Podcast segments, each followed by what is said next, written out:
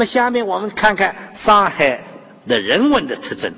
那么刚才讲到，讲到近代上海的发展离不开租界，这个是没你不能回避的。那么租界是个什么情况呢？我再还可以再讲的，这个刚才已经讲过，再简单说一下啊。那么英租界呢称为 British Settlement，所以你看他注意懂英文的朋友，你们看他用的词啊，它就是一个 settlement，所以 settlement 就是居民点，就是聚落。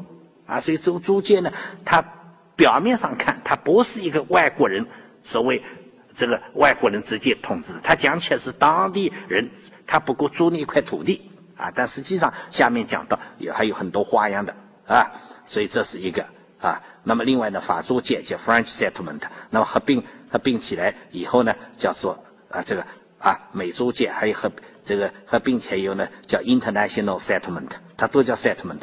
啊，这是这个租界的这个情况。那么租界我们怎么来看呢？首先，我们应该肯定它是一个被迫开放的一个产物，是中国人民屈辱的象征。这一点是不能因为租界作用很大，我们就否定这一点。这跟我们今天建立特区完全两回事。我们今天建立特区，我们是自己主动的，啊，主权全部在我们这里的。那这个呢，是中国是被动的。那么它是不是一个国中之国呢？刚才讲到表面上它不是，为什么呢？租界管理的租界的当局，它叫 municipal council，这意思就是市政委员会。那么这个委员会怎么出来的呢？是租界里面纳税人选举的。但是问题是这样，一开始的租界里面只能够做外国人。就中国人可以来工作，但不能在那里住下来，不能在那买房子，不能在那里做产业。那么纳税人当然都是外国人。后来容许中国人去了，但是中国人一下子也不可能成为用他的标准的纳税人。所以呢，租界里面的董事一开始全部是外国人，到后来中国人经过抗争，那么才开始有了华董。但是权力呢，还主要的操纵在外国人手里，所以它实际上是一个国中之国，中国政府是管不到它的。那么租界有没有治外法权呢？现在有的人说有，有的人说没有，实际上它有的，但是呢，它跟完全的治外法权还是有区别的。比如治外法权一个很重要的司法权，租界里面有自己的独立的法院，它不受中国政府管辖。那么一开始呢，外国人借口你清朝的法律太野蛮，不适合我们租界里的人。但是你说清朝一点没有抗争呢，也不见得。清朝也争。那么最后呢，这个双方达成个协议，就成立一个叫做会审公宪。有了什么案子呢？首先，清朝派一个法官，租界有个法官，双方坐在一起来确定。这个案子是应该留在租界里面处理，还是移交给华界，给中国政府处理？那么当时规定，这个案子发生在租界的，就租界处理。啊，比如这个小偷是华界偷了东西逃到租界，那么好移交给华界。但是有些案子呢，两边都有的，这个没有办法说清楚，或者那怎么办呢？或者这种情况呢，可以让犯人自己愿意接受租界。处理还是华界处理，形成讽刺的是呢，几乎没有人选择到华界，都愿意选择租界处理，因为租界的法制的确相对讲比较完整，啊，另外呢，至少不可以这个完全啊秒没有法律。比如清朝末年的时候，曾经有个很有名的案子——书报案。因为当时安归江苏省嘛，这个报纸叫《书报》，那么一些革命者呢，像章太炎、周荣这些呢，都在《书报》上面发表文章。带着周荣发表革命军，鼓吹推翻满清统治啊；章太炎骂这个先骂光绪皇帝啊，骂骂慈禧太后啊，这个文章都放在《书报》上面的。那么清朝当然很愤怒，要把要起地《书报》，要抓。但是租界租界人是租界抓的。那么当时呢，还是革命者方面千方百计的就要把这个案子一定要不许引动，要留在租界处理，因为他知道一到华界那不得了，你骂皇帝这个罪就可以杀头。另外有个记者，是是是报人沈静，因为这是给清朝抓住的，就活活打死的。那么最后呢，这个案子果然是留在租界处理。那么对租界处理呢，就很简单，这是言论不当啊，有什么事啊？啊，一个小罪名啊，判三年。所以对这个治外法权呢，这个很奇怪，就是一方面当然它是国家主权上，但是另一方面呢，又从可以从辛亥革命开始，都是都在利用这个租界的这样一种特殊情况，作为保护一个革命者这个一个手段。那么当然它是帝国主义国家侵华的基地。而且是冒险家的乐园，冒险家的乐园这个话不是中国人讲的，是外国人想出来的。那么到了后来，抗战中间，租界成为孤岛。当时世界上各种势力都在上海利用租界特殊情况活动，比国内有中共、有军统、有中统，国际上面既有法西斯阵营的，也有革命阵营的，也有这些国家的，都利用这个地方来活动。从冒险家的角度，这个冒险家有两种，一种是犯罪的，一种是创业的，对不对啊？在上海创业成功，无论是中国人、外国人也很多。同时呢，上海实际上这个租界成为中国的政治、金融、经济中心。这金融中心大家比较好理解，为什么？因为中国的主要的银行，以后的国家银行、中国银行都是在上海，不是在北京，也不在南京。真像美国啊，今天它虽然首都是华盛顿，但它金融中心一直在纽约。那么应该讲，解放以前呢，中国的现代金融中心一直是在上海。那么上海也是经济中心，这一点呢，我们岁数大一点都记得。改革开放的时候，刚开始，上海是负担中央财政的六分之一，在历史上负担的成本更高。啊，以前像轻纺啊，这个这些很多工业重点基本上就在上海，而且即使重工业，上海以前也是非常辉煌的。那么讲到政治中心，有的朋友可能觉得这个好像不大符合中国实际，为什么呢？一九一一年以前，清朝建都北京；一一年以后到二七年，北洋政府首都在北京；二七年到四九年，首都在南京。上海从来没有做过中国的首都，为什么讲它是政治中心呢？实际上，相当程度上是真正的中国的政治中心。为什么呢？大家知道，中国被迫开放以后，实际上西方列强很大程度控制了中国的命运，而且呢，中国政府有重大的举措，不得不要协调跟外国，特别西方国家的关系。那么在这个时候，哪里最方便呢？上海，上海的租界啊。这个我下面要举一个例子，就是辛亥革命，表面看起来起义是武昌，然后呢，这个啊，当时首都在北京啊，这个嗯嗯，孙中山就职在南京，但真正起重地方是上海。那么还有呢，上海是一个中西文化汇聚的中心，这个呢跟下面讲的移民是有关的。你看，就是从西方文化那么传播到上海来。往往都先传播到上海，再普及到其他地方。那么有没有其他渠道？也有的，但是不像上海这么集中。那么这里面呢，上海移民中有两批人起的很特殊的作用。一批就是白俄，这俄国革命胜利以后啊，他采取措施就把那些旧贵族、知识分子、资产阶级统统赶出来，这批人被称为白俄。那白俄在中国呢，两个据点，一个哈尔滨，一个上海。但白俄的精英上层大多数聚集上海。那么还有一批呢，犹太人。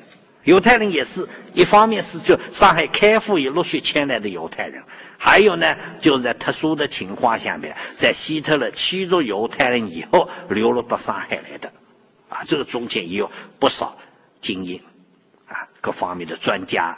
银行家啊，金融家，还有呢，这个啊学者，很多人，这个呢他们集结上海，而且还有一个呢，这个下面我在讲移民时候讲到，他们到上海，很多人就准备从此在上海定居下来了，所以他也种对上海一种归属感。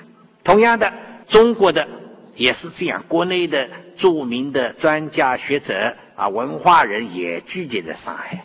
那么这样的上海就成为一种中西文化交汇的地方、汇聚的地方，包括物质的，包括精神的。比如举个例子，上海博物馆现在是很多藏品啊，仅次于故宫。上海的青铜器、陶瓷、书画，那么大家看，上海本身没有什么出土的文物啊，这些文物都是外面汇集过来的。什么道理呢？就是这批人带来的，或者相当一部分有些文物是准备到了上海，外国人准备运走的，后来留在上海的，所以上海也可以集中全国，可以说仅次于北京的这么多的文物，这也是中西文化汇集一个特征。那么下面呢，我再以辛亥革命中间上海例子来说一下上海啊。那么最后呢，它是中国现代化实验室。这个中国现代化实验室这一点呢，可以这样讲：凡是中国从外国引进的制度文明、物质文明啊、精神文明以及各种新的技术管理，往往都是先在上海试验成功以后，再推广到全国的。下面我会举具体例子，啊，当然我们有些，它不一定上海第一个引进的，但是在外地有些地方呢，它引进以后啊，它没有起到传播作用，在上海呢，由于它巨大的辐射作用，马上就传播了，所以我们称它为中国现代化的实验室。下面我们先看看，刚才讲到这个正中心，我这里举一个例子，就赵凤昌这个人，他是跟辛亥革命。他是就以上海为舞台。赵凤昌是什么人呢？他是江苏常州人，武进人。他曾经是湖广总督张之洞的这个幕僚、秘书。他你看，这个一八八四年做他的秘书，进了他的幕府，但是到八九年就提升为总文案，实际上就是秘书长。当时人家曾经有这样的话说：两湖总督张之洞，一品夫人赵凤昌，等于张之洞下面就他了。但是后来呢，因为人家镇定的要要攻击张之洞，那么就把他作为替罪羊，所以他呢，一八九三年被革职了。哎，但是他呢，没有回自己的老家常州，他到了上海，上上海南阳路建了一幢住宅，叫做新英堂。这个新英堂在辛亥革命的作用就很大。你看什么道理呢？因为张之洞继续资助他，实际上他等于张之洞在上海的一个联络处、一个代表。另外呢，这个是刚才讲到上海这个地方，在政治上作用这么大，成为赵凤昌的一个舞台。赵凤的作用有多大呢？黄炎培曾经讲过，以往四十年中间，东南一带凡是有大事，必定与这位老人有关，就赵凤昌。那么起到作用什么？他呢，甚至被称为民国产婆啊！民国这个婴儿就他催催生的。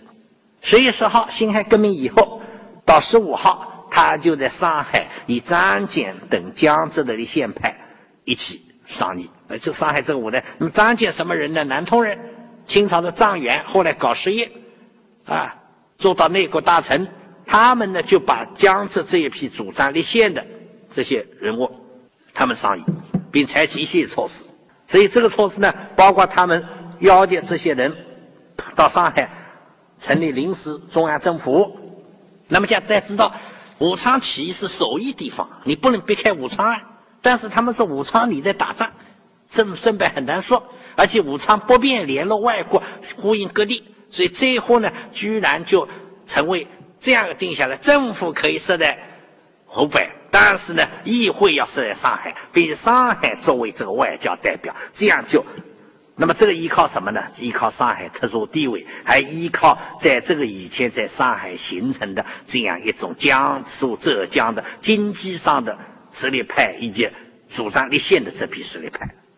那么到了十二号，十二月一号，那黄兴呢，因为在武昌指挥战斗呢，这个不利。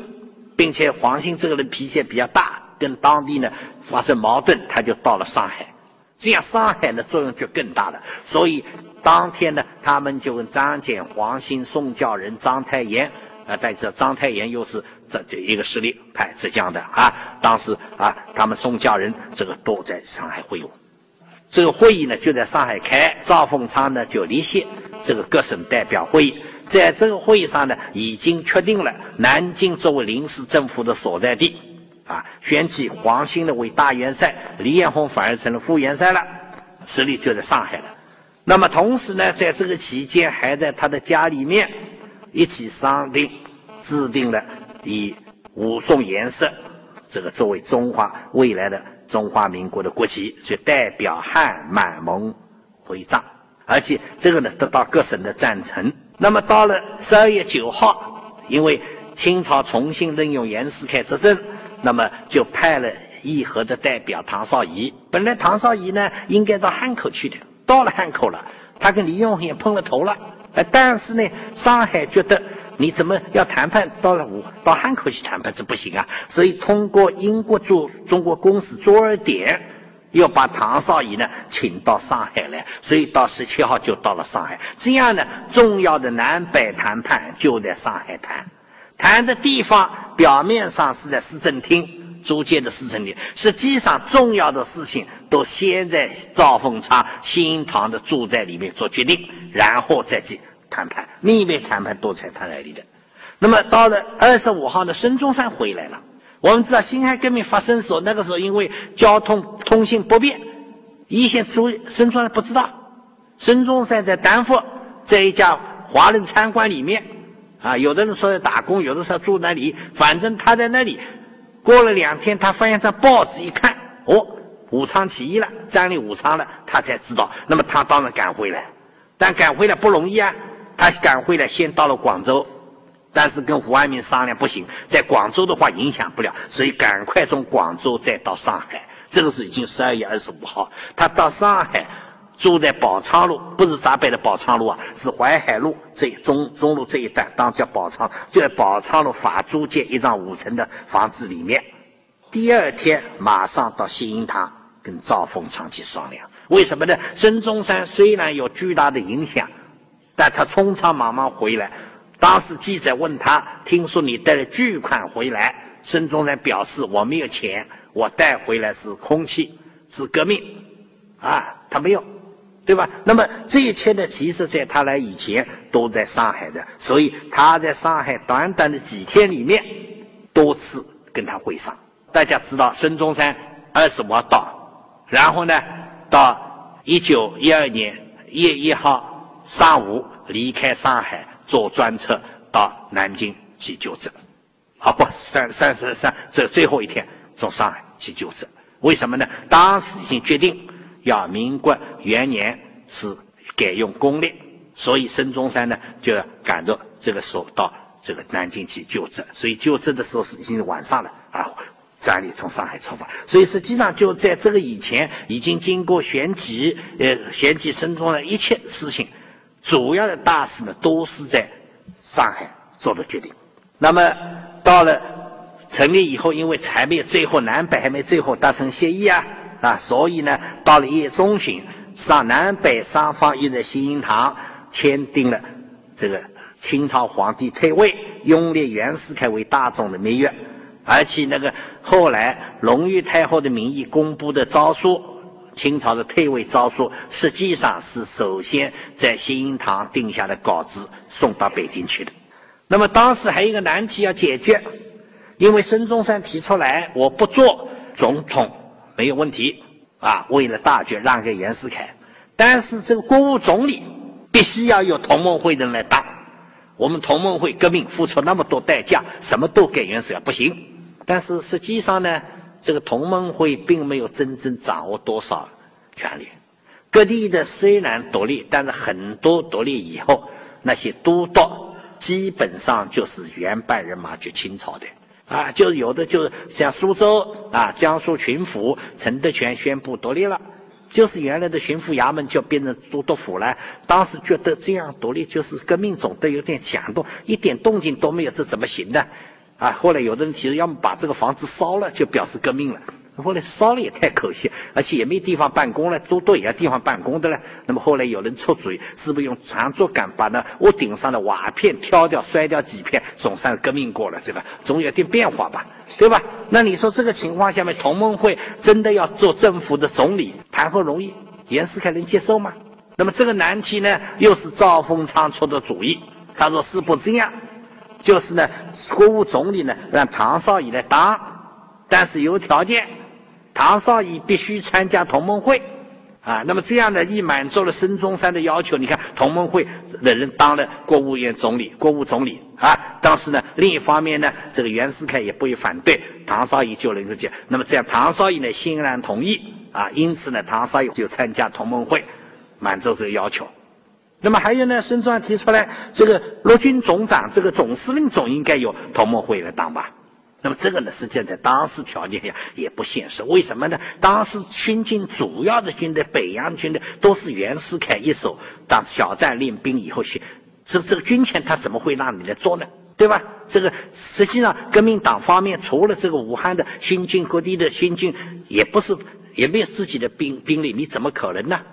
啊，所以呢，又使他们做了在上海这个谈判斡旋，最后呢。决定还是由段祺瑞来当陆军总长，但是预先设了总参谋长，说将来由黄信当总参谋长。当然说了，实际上根本没当成了。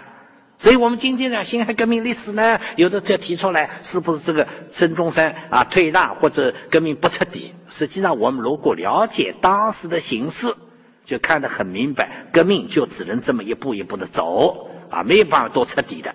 而这样呢，就是还是最小的损失，能够换来了共和。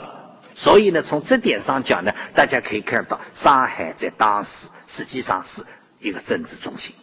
那么以后好多事情都这样讲到，比如说中共的成立啊，比如后来一段时间，即使南京作为政府，但是。重要的事情还是到上海来决定的，所以今天上海，你看有那么多老的住宅，从蒋介石党国的要人，通通在上海都有住的地方。每到周末，从南京就有特快车进出上海，把他们的这些人的子女很多都在上海，女儿都在上海中西女中什么念，然后出国留学。那么西方有什么大的举动，也都在上海跟民国方面的人接触啊，所以这个呢。大家看到，的确是这个作用是客观上存在的。那么，在物质文明变化，大家看一看，租界的确是的风气之先。一八六四年，公共租界开始安装煤民用煤气，而且管道煤气。六六年，法租界安装煤气。七一年，丹麦的大柏公司开通电信，在上海。一八七六年，淞沪铁路建成，啊，建成淞沪铁路了。这是中国第一条营业性铁路。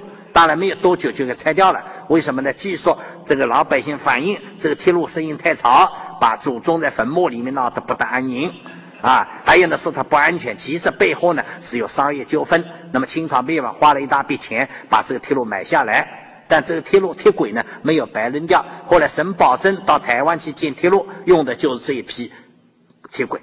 那么到了一八七八年成立文报局，所谓成立文报局呢，就是可以在这个。发收发电报了，民用电报都可以收发了啊！一八八一年，大柏公司开张电话，啊，上海有电话，从民用电话从这开始的啊！一八八二年，英租界、法租界成立电力公司，所以在一九八二年，我们在上海曾经举行中国民用电的一百周年，就这个道理。那么到一八八三年，公共租界涨了自来水。一八九六年，邮局脱离海关，独立设置，因为原来这个邮局啊，就是。没有的，中国没有邮局的。那么海关为了联系方便自己，里面是开邮政。那么到一八九六年呢，单独的邮政就大清邮政就有了啊，脱离了。呃，一九零二年，华界也安装了自来水。华界就闸北、普陀这里啊，这苏州河以北、西藏路以西，还有南市啊，这个华界。那么一九零三年建造了沪宁铁路。一九零七年，华商电力公司成立。一九零九年，沪嘉铁路上海到嘉兴建通车，然后公共租界开始通电车。一九一零年，闸北水电公司就华界的也成立。一九一六年，沪宁跟沪杭铁路接轨，这样就从北京京浦铁路连沪宁铁路连沪杭铁路都接通了，而且以后沪宁铁路、沪杭铁路继续向江西方向在干铁路修建。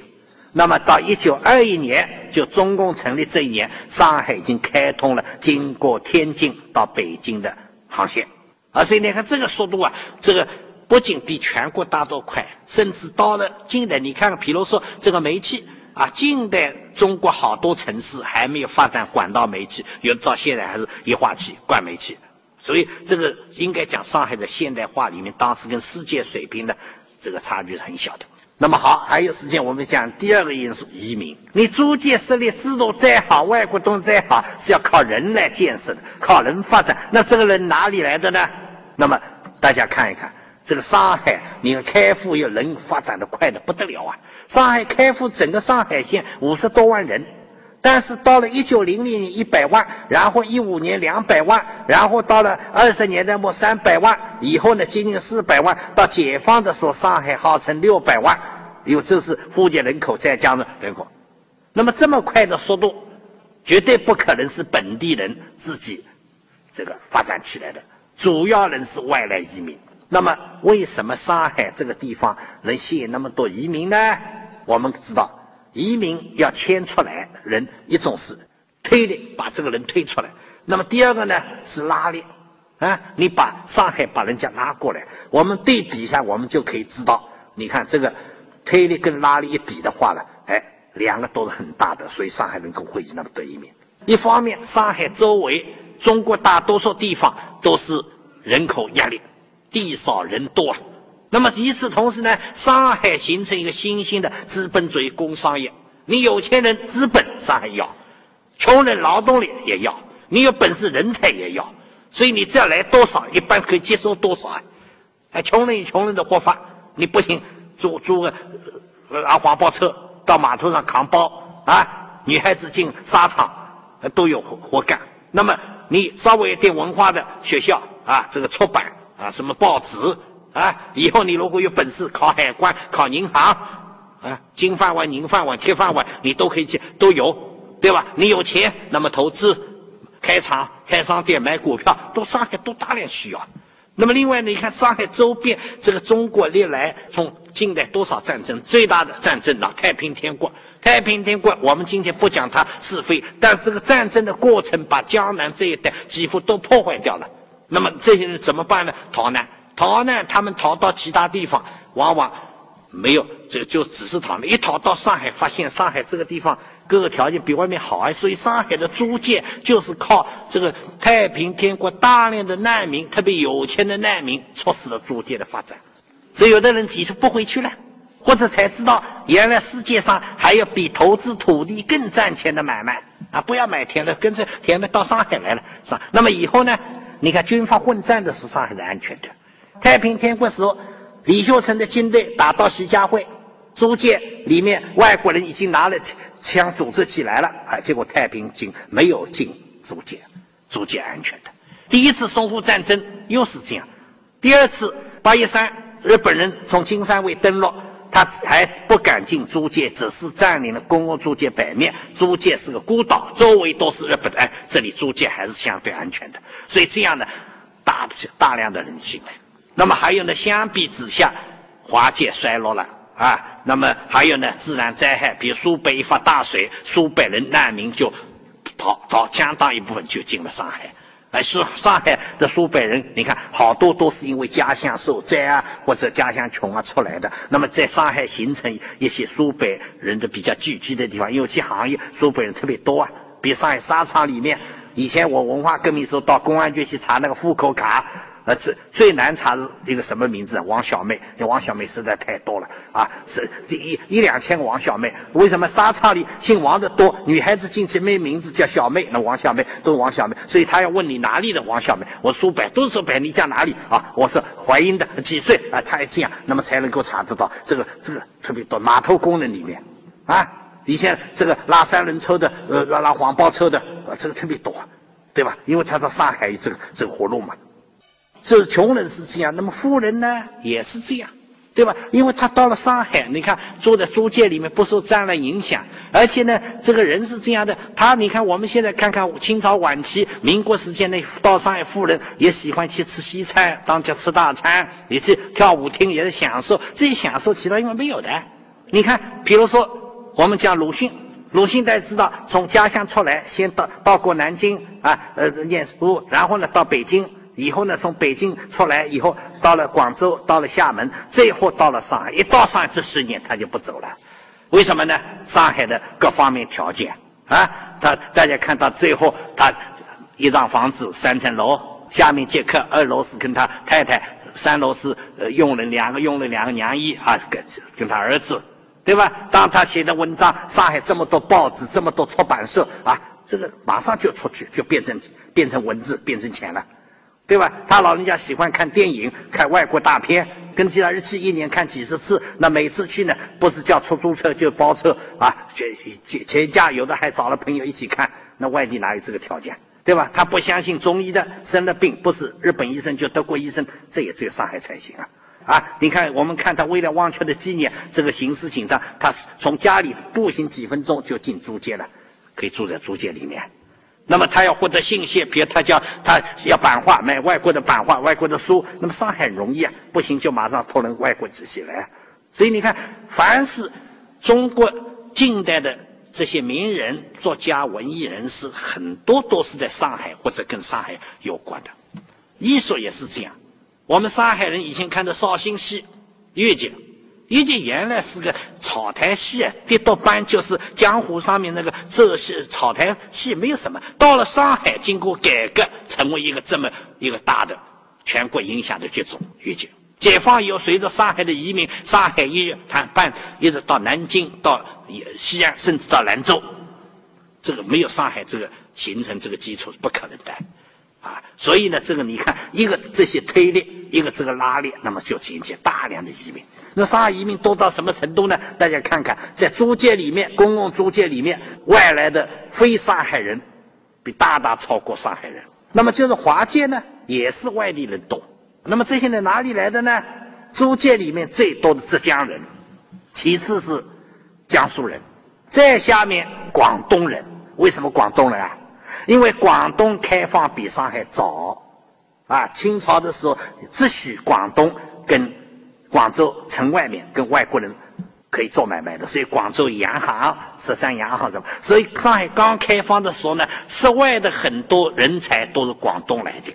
以后呢，比较接近洋的东西也是广，比如上海的新式的百货店，比南京路上四大公司：永安公司、先施公司、新兴公司、大兴公司，通通广东中山人开的。还有一些照相馆的，什么呃拍电影的，什么卖乐器的啊，西药房好多都广东。所以广东人虽然广州离广东离上海路那么远，居然是租界移民的第三位。第四位呢，安徽人，安徽路也比较近嘛，而且安徽有些传统的商业，对吧？但是下面你看到上海各种人都有，湖北人哎也不少。为什么？我张之洞办洋务办的比较早，上海的江南制造局还有很多这个很多工匠。这个技术人、工程技术都是这个铁路上面都是湖北来的，那山东也不少。你看啊，这山东人呢这一块，山东人干什么？上海连警察都是山东人，为什么？这个当时人口流动少啊，广东人矮小，山东人高头大马，文化程度虽然不高，办事比较忠厚老实，做警察很好。所以上海的警察以前都都都是山山东人为主的，哎，那么还是南方人、北方人这个都有的。所以上海这个移民啊，是各方面都有，而且呢，大家看到江苏、浙江占了大，呃，江苏、浙江又主要来自江苏北面、浙江这个，呃，这样江苏南面、浙江北面这个地方，最近一千年呢，是中国人口最稠密，但是也经济文化最发达的，早就商业发达了，所以他们一到上海，马上适应，如鱼得水。那么就是华界呢，也差不多。华界，你看江苏第一，浙江第二，然后安徽第三，广东第四，啊，也都各种人都有。所以上海这个移民呢是多元的，各地都有的。还有上海移民有个特点呢，还有外国侨民。上海开埠时候，一八四三年二十六个外国人，但是以后呢大量增加，最高的一九四二年十五万外国侨民。所谓外国侨民就登了记的，一八他已经把上海作为第二故乡，不流动的。像那个哈同，后来就死在上海的，是这样的。那么这这有什么区别呢？它流动人口跟你本身、跟你的文化可以相安无事，对吧？挣了钱可以跑，但是作为当地的侨民呢，他已经有种归属感，就得在定居，把它作为第二故乡了。就这样，像哈同，你看后来造了大花园。办了大学，办了什么什么研究机构啊？做各种慈善，他自己没有孩子，领养了几十个中国人、外国人做子女，以后就死在上海，他就把它作为上海作为一部分了。一直到解放四九年，上海有两万八千外国侨民，以后嘛，只出不进，因为我们解放以后，由于帝帝国主义的中上海封锁，我们也也关了门了。那么好，姚明有的，比如白俄走了，犹太人走了，都走，只出不进。还有呢，只死不生，因为没有新的侨民来了，那么室外婚姻也没那么容易，那么老的多。最后一个侨民，一九八三年、八零年的死死掉了，以后就没有新侨民了。那么对比着现在有多少呢？现在尽管有几十外国人在上海，但真正能够取得居留权的，啊，就实际上就因为中国现在不承认双重国籍的了，他也不能随便入中国籍的啊。那么这个呢，大概上海现在不过四百个人左右。啊，他是可以不要每年去签证的，有我们所谓中国绿卡给他居留的，所以这个情况当然是不能相比的。那么上海一个特点呢，你看这一张表，有进有出的移民进来，像比如这一年三五年进来出去差不多，那么这有什么好处呢？现在只出不进，那就这人一来越多，他进来到上海，有的人并不适应，回去了，出去，还有的人觉得在上海还没有发挥它的作用。啊，他就到外地去发展了，甚至大学毕业不一定留在上海，可以到外国、到外地去发展去。所以这样的这人口呢是有进有出，保持一种优胜劣汰的活力，这也是当时上海特点。那么实际上呢，上海形成的文化，我们可以看到，的确是有这样的特点。大家在共同的生活中间，尽管也有矛盾，但是呢，最后呢，在一个比较好的管理模式下面。优胜劣汰，文化上面的兼收并蓄。我举个简单例子吧，上海话，上海话，今天的上海话早已不是上海城里讲的人讲的上，也不是上海郊区或者浦东人说的普通话，而是一种以沪语为基础，又广泛的吸收很多外来词汇或者读音的这样一种沪语。啊，所以现在呢，有的这个说标准富裕，我跟他们开玩笑，什么叫标准？哪一年的是标准？还是五十年代我们说的话标准？还是四十年的标准？还是八十年的标准？没有办法的。啊，比如说我们现在叫垃圾，我记得我们小时候叫垃圾，啊，垃圾桶、垃圾桶，对吧？垃圾。啊，比如在外，啊，我们小时候讲阿些外，对吧？现在讲在外，对吧？罢罢工。啊，也讲罢工，我们小时候罢工，是不是？那么你说哪个是正确的呢？甚至刚刚解放初听到马克思，跟种叫马克思主义，那么现在呢？啊，马克马克思主义很少影响马克思，那么到底马克思对呢，还是马克思对呢？对吧？这个实际上这个语言，那么上海话呢，其实很多话不是上海本地的，比如说叫父亲叫阿爸，是不是？自家叫阿拉。这明确的是明显受到宁波话的影响。上海本地我你我你，是不是啊？这个这个不叫这个的，对吧？甚至还吸收了不少外文的词汇，特别是英文的，对吧？有些话你讲成英，你讲给英国人听，美国人他们也不懂的，对吧？比如说上海讲这个东西不好，on sale，侬等于人讲 on sale 的，on sale 哪里的 on sale 啊？on sale 的东西，现在其实 on sale 是便宜货，对吧？那这个人的你这个人东西便宜，你这个人便宜货不是好东西呢？on sale 弄那变成 on sale，这个 on sale 翻出来英文就原文就是 on sale。那 on sale 原来在英文里不不是拿来骂人的，上海把它变骂人了，对吧？那个上海，比如说以前工厂里面 number one，number one 就 number one，因为它的工号排在第一个 number one。那么变成南摩文，那 number one，我们以前看夏言的包身工啊，南摩文大宁，南摩文的那个南摩文，对吧？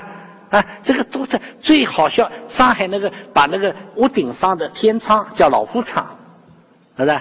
这个词怎么指老虎？老虎怎么到上面去？原来是个英文词，roof window，屋顶上的窗。那么这个 window 它知道窗，这个 roof 弄不清楚，那老虎啊老虎，哦，那么老，那么就变成老虎窗。那么这个老虎就在上面，这个词对吧？这个其实哎呀，普遍的不得了，有的是出乎你的意外。比如现在不大讲了，我我至少我不大。以前刚才哦嗲嘞，还嗲嗲的哦嗲嗲，这个嗲实际上来自英文 dear，my dear，dear 啊，原来没有的，变成 dear。那么更不要说什么说法、沙发，还是林克麦克风，还是麦克风，什么是各种啊？呃，这个很多是全是啊，打开始就是 K kiss，是？啊，那么还有呢，这个把证件叫 pass，是？解放出老板相互碰到就问侬红 pass 哪张啊？为什么工会的会员证红颜色的？它叫红，加上 pass，啊，pass 一张 pass，那么门口的你走走进门，哎，pass 那才看看啊，这证件拿出来看看叫 pass，这个 pass 就 passport 变成那么这样，甚至工会会员这样红 pass，这个都是这个复合起来的，对不对啊？那么问题，所以我就来了。如果你一味要讲标准的赋予嘛，这些话都不能讲的。那么这些话拿什么呢？因为这些事物很多都是租界以后外面进来的新事物。那么新事物怎么办呢？只好创造一个新的词。那么这个词呢，有的时候就本土里没有这个词的，对不对？现在也是这样。我那年到西藏去，西藏人那个藏族的司机把方便面叫康师傅。啊，为什么呢？他他也不要这个康师傅，那么来来两包康师傅啊，他康师傅，他他因为藏文里面原来没有这个这个词的，对不对？好多词就是根据你。那么上海当时也是这样，所以我讲这个移民的跟这个开放这两条了，其的影响是非常深刻的，就是你迫使你在这样环境里面习惯成自然，慢慢把外来的优秀、外来需要的吸收进来，是这么一个过程。所以我们现在看到。从回顾上海，我们讲到这个发展两个重要因素，一个租界，这个租界呢，我们通过改革开放，自己已经我们完全可以自主开放，这个我觉得已经解决了。而且中央现在不但上海要这个综合配套的改革，各种政策都在下来。第二个呢，就是移民。所以上海你要再发展，如果不解决这个移民的问题，不是吸引全国全世界高素质的人才。不是形成一种优胜劣汰、一种有很好的机制，那么这个上海的发展呢，还是有阻力的，啊，所以这个的上海面临着很大的问题。那么至于上海的自然条件呢，一般的讲是不大会改变的，是我们怎么利用它的问题。所以呢，我们今天要继续改革开放，要推动上海的发展，最主要的问题就是怎么样吸引人才。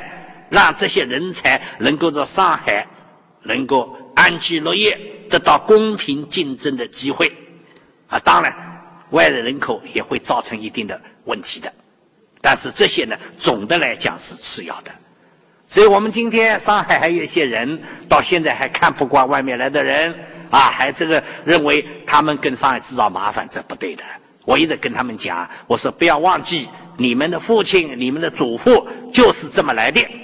要是当初上海不善待你们的祖辈，就没有你们的今天。